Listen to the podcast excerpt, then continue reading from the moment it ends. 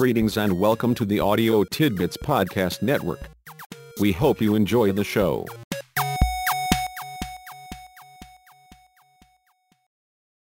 Share the loving touch with people who are special to you every chance you get. Acceptance is the first ingredient in the loving touch. It lets special people know you accept them as is, don't want to change them, don't want them to change. You then blend in affection, knowing too much applies to many things, but never to affection sincerely offered. As you mix the ingredients with love and sincere goodwill, gentleness is the secret technique the masters have perfected and you refine in ways conveying the uniqueness of your loving touch. It's the perfect complement to being fully involved in the moment, without distraction, without reservation. You have almost got it just right, a nearing perfection, but it still needs a dash of this and a pinch of that. The special spices bringing out the rich flavor of the loving touch. They are spontaneity and playfulness.